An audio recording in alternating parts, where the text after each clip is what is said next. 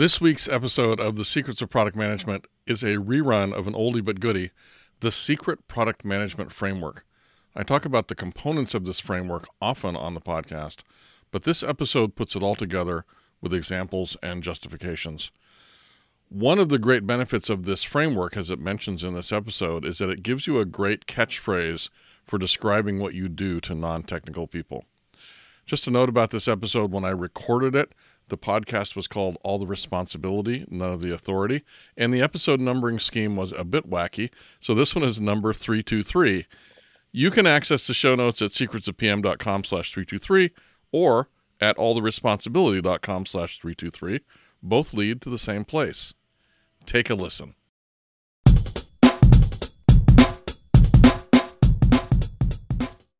How do you describe product management? Do you find yourself saying, I'm the CEO of the product? Do you think anyone understands what you mean when you say that? In this podcast episode, I'm going to share a framework that will help you answer this question. The framework will serve you in a lot of ways. First, it's simple and straightforward, so it's easy to remember.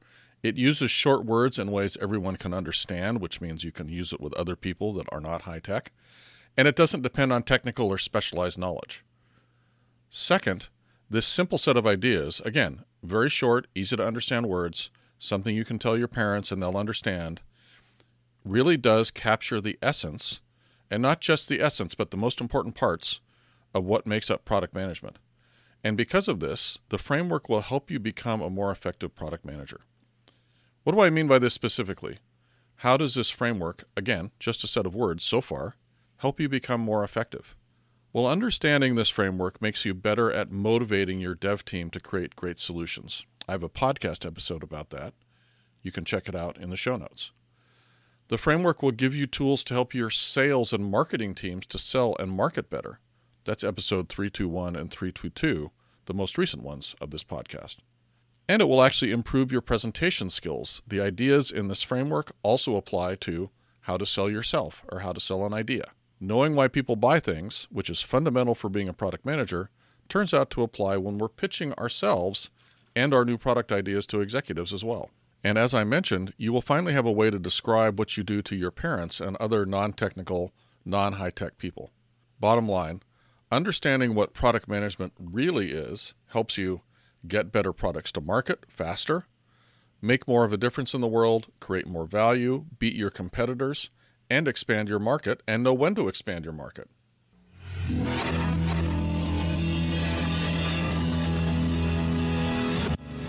Fire. Four, three, two, one. We have ignition. This is Nils Davis, and you're listening to All the Responsibility, None of the Authority. In this podcast, we feature the best mental models, tools, techniques, and secrets for product managers, product marketers, innovators, and founders. If you're trying to create value in the world, delivering solutions to problems that need solving, this podcast will give you insights and approaches to up your game, accelerate your career, and get more value to market faster. This is episode number 323. I call this the Secret Product Management Framework. Why is it secret? Well, I've never seen product management described like this, so if anyone has done it, it was secret to me anyway. Many people do talk about these components separately, but not tied together in this way, and usually not in such a simple way.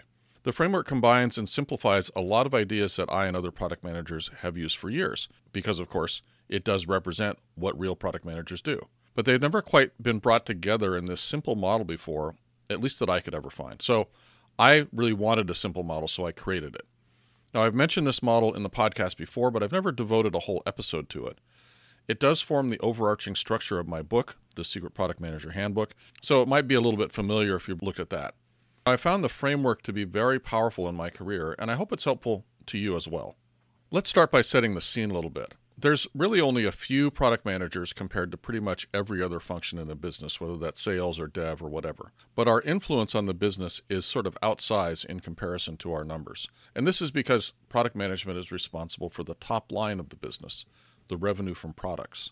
No one else in the company can be successful if product management isn't delivering products that can be sold successfully at a profit. If product management isn't delivering, then the best sales team in the world can't hit their quotas and all the marketing in the world can't make that revenue line go up. So, product management is important. We all agree.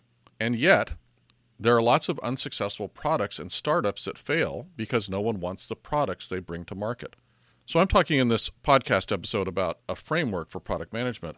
But if you think about the fundamental activity of product management, it's making the decision about what to build and why. So, this framework helps figure out the right answer to that question.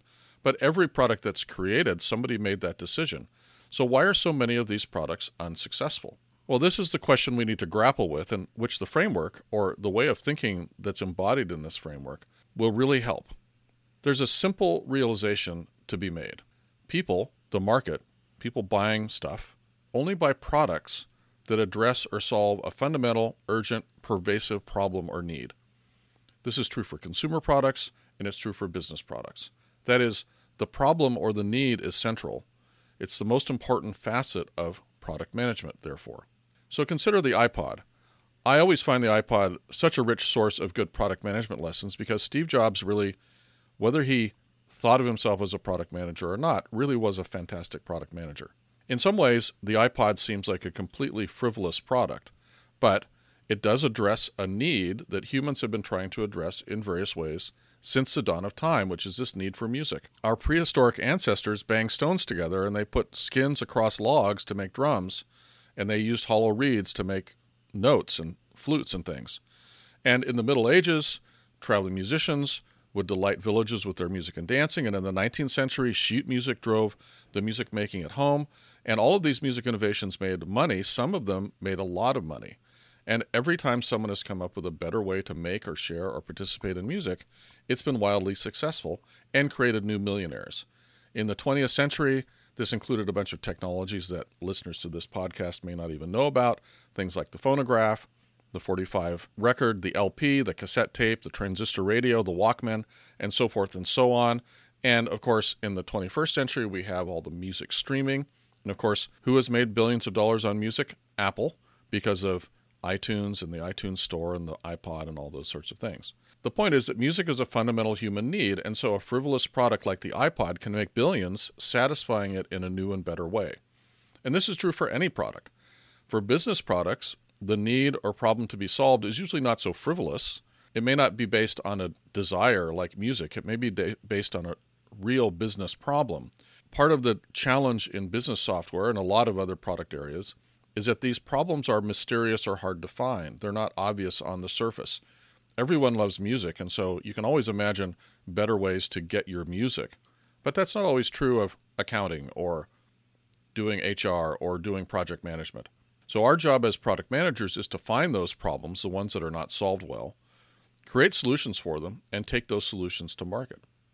Now, if you analyze successful and unsuccessful products with a problem solving focus, you'll quickly see that the successful products solve a market problem usually better than the alternatives that are available. And the unsuccessful products, no matter how good their technology, fail to solve a problem or fail to solve it better than the alternatives. Now, one of the challenges with finding products that have failed is mostly those companies don't succeed, and so you don't ever hear about them. But sometimes big companies do this, and I'll give you one example. This is Google Wave. It's a cool technical capability that was announced by Google in around 2008 as the replacement for email. It was heavily used by the people in Google Australia where it had been developed, but Google never bothered to share any compelling use cases that weren't already solved by other products and no one outside Google could figure out what to do with it or why it was better than what we already had. This is not to say that Google Wave didn't solve problems. It might have done it better than anything since sliced bread. But as you'll see, it's not just about solving problems that are worth solving, and this may have been a solution to a problem that was worth solving, but you also have to help your market understand that your solution is better than alternatives. Google is very bad at this, as it turns out. They've done it multiple times, created interesting technology, but not given people any understanding of why they should make use of it. This insight is going to help us answer that most challenging and vexing question about what we do, which is what is product management? Let's bring this all now back to the framework after making these observations.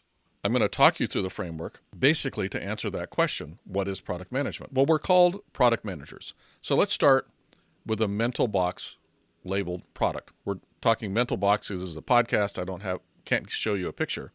And product is in our name. This is probably the part of the job that's most obvious to you. I suspect most of what you've learned about product management thus far has revolved around the product. By the end of this episode, you'll have a much better context for thinking about the product, but for now, let's focus on that. The product component of product management involves things like requirements or user stories or features, doing design, both visual and technical, working with the backlog, agile development methodologies, conversations about whether the product manager is also the product owner or it's a different role, whatever, things like releases and release planning, and even roadmaps. And indeed, as a product manager, product is where you spend a lot of your time typically. But it, it's probably not 80%, at least it shouldn't be. It's maybe more like 40 to 50%, ideally. So the question is I'm saying that, what else should we be doing with the rest of our time? Let's go back to the basics here. Our products solve problems for users. And so this is where things kind of get interesting. I think they get interesting at any rate. The most fundamental thing is that successful products solve important problems for customers. I'm using the term problem as a shorthand. Of course, I talked earlier about desires and needs as well. Business applications and products usually literally solve problems, whereas consumer products, they may solve a problem, they may address a desire or a need. But I'll use the term problem in this episode, but you can think of need or desire if you're working on a consumer product that is in that space. So, a big part of our job as product managers is actually going out and finding these market problems, the customer needs and desires. Since what our product does is solve a problem, I recommend renaming that box, the one that's in your head that currently says product, rename that to solution. That's going to help you remember that your product must solve a problem. And so now we have a new box, which is market problem. Two boxes now market problem and solution. Those are two of the key things that we do find market problems, create solutions. Where do we find these problems and how do we know we found one worth solving? Well, of course, we do things like market research. There's lots of ways to find market problems or customer desires. And I have several podcast episodes that cover some of these techniques, which I'll list in the show notes. But in general, you have approaches like interviewing customers or prospects or talking to people in the market, watching what people do and doing anthropology. Or you use a framework like the Jobs to Be Done framework, which has a whole methodology for finding unmet needs of market segments. Note that this process needs to happen whether you're talking about the product as a whole or an individual feature of a product. Every component of what we build should solve some kind of problem. Not all problems that we do find or we're solving or the, are the right problems for us to solve. The other half of the problem box is that we need to validate that the problems we found are worth solving. Will enough people pay for a solution that it's worth our time to solve it? Indeed. Can we solve it? And finding and validating market problems isn't something you just do once. You need a continuous funnel of potential problems to solve with your product or with a new product in order to keep your customers happy as competitors build stuff. There's lots of reasons to continue to fill that funnel. So you'll be constantly out talking to the market to find and validate new problems. One question might be how much should you do this? And some product management experts say that product managers should talk to a customer or a prospect or someone in the market at least every week over the course of the year. And this is outside the context of a sales call. Sales calls don't count for that. So once you have this funnel of market problems coming in through this research, there's a process of deciding which problems to attack. Because not all problems, even if they're validated to be good and potential money makers, they're not all things that you should build. They're not all things that you might want to build, and some are going to be better than others. So there's a lot of ways to prioritize, as I've described in previous episodes. Again, I'll put some links in the show notes we have this funnel of potential business problems to solve. We need to winnow it down to the things we're really going to focus on. So, summarizing, we find market problems that need solving, we validate them, we decide which ones we're going to build, and then we create solutions to the best of those problems. But there's one other very important function that the company needs to do for a solution to be successful. We need to find and acquire the prospects who have the problems that we solve, and then we need to get those people to buy our solution we need to take our solution to market. Now, go to market is the part of product management process where we define who is a good prospect so that marketing can go out and find those people. And we make sure the salespeople know what to say to our prospects when they find them. Now, the challenges you're addressing in the go to market phase are things like who are the right customers and prospects to target? How do we find them? What do we say to them when we do find them? What's the best way to communicate with them? How do our prospects find out we have a solution to their problem? And why should they buy our product instead of something else? These are not all directly in the purview of product management, but we have insights and data and knowledge about all of these different components. We know the types of people that have the problem we, we solve. We know the problem that we solve. We know why our solution is better than alternatives. And all of that stuff needs to get fed back into sales and marketing so marketing can find the right prospects and sales knows what to do to close them. I go into a great deal of detail about this whole go to market topic in episodes 320 and 321. That's the secret product manager framework. We find market problems, we create solutions to those problems, and we get customers to buy our solutions. So, why is this secret? Again, I've never seen product management described like this. If anyone has done it, I never saw it. I did do a lot of searching because I wanted to know. People do talk about the components separately, but not tied together in this way. One of the big strengths of this model is that you can use it to talk to non technical people about what you do. My advice is don't say that you're the CEO of the product because they won't know what you mean. And if it's your parents, they'll think you're pretty full of yourself. So instead, try this I find market problems, I create solutions to those problems, and take the solutions to market.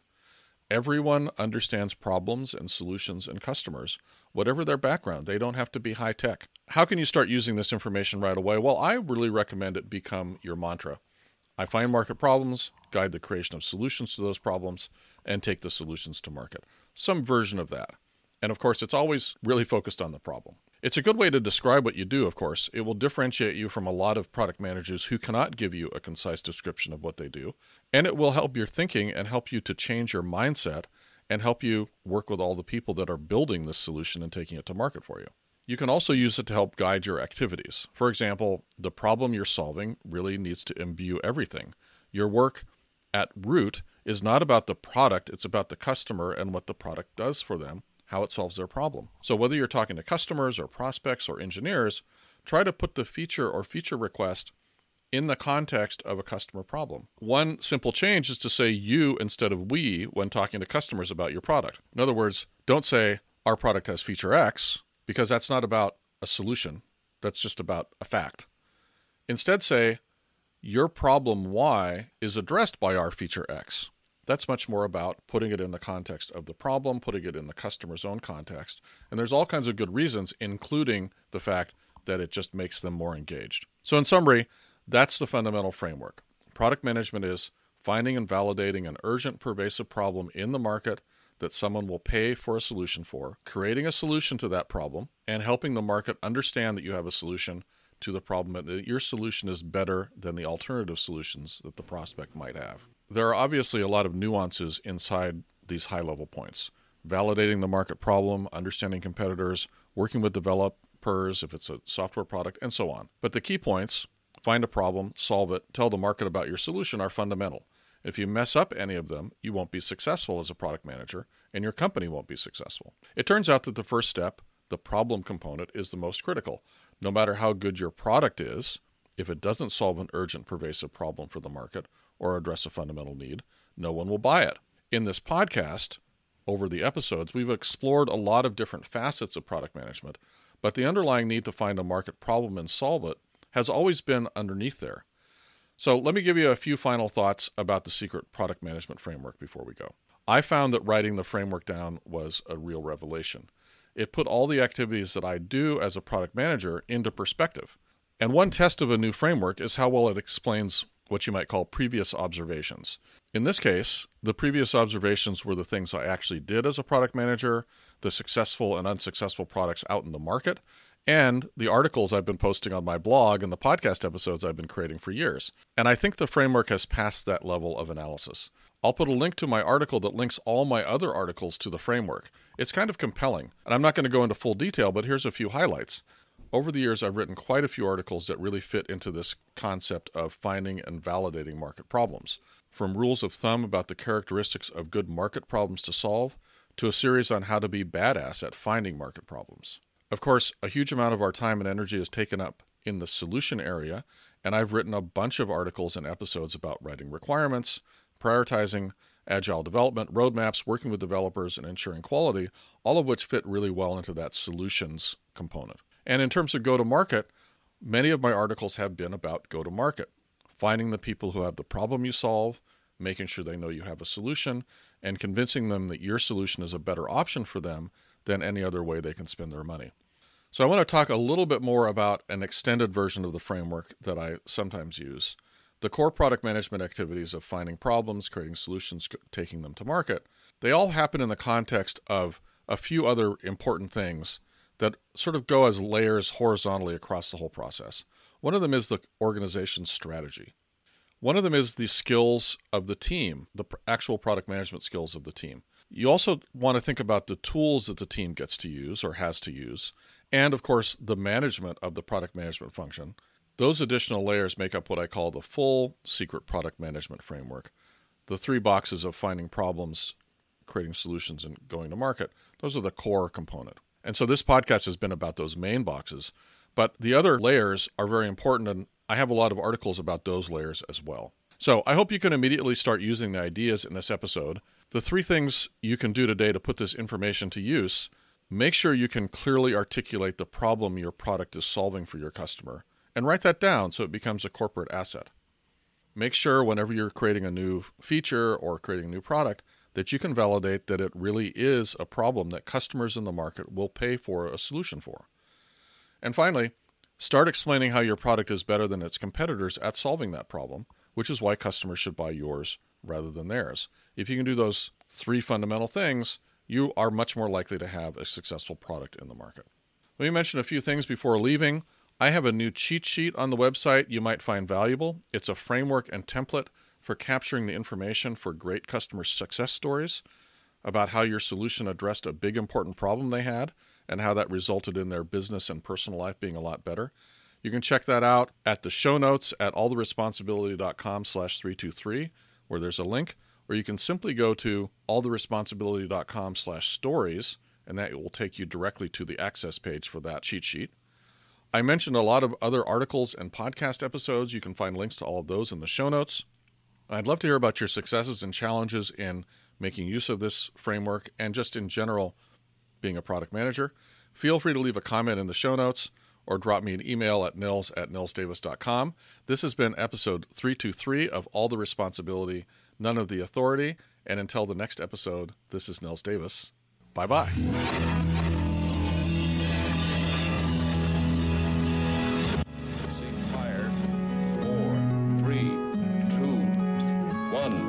Ignition.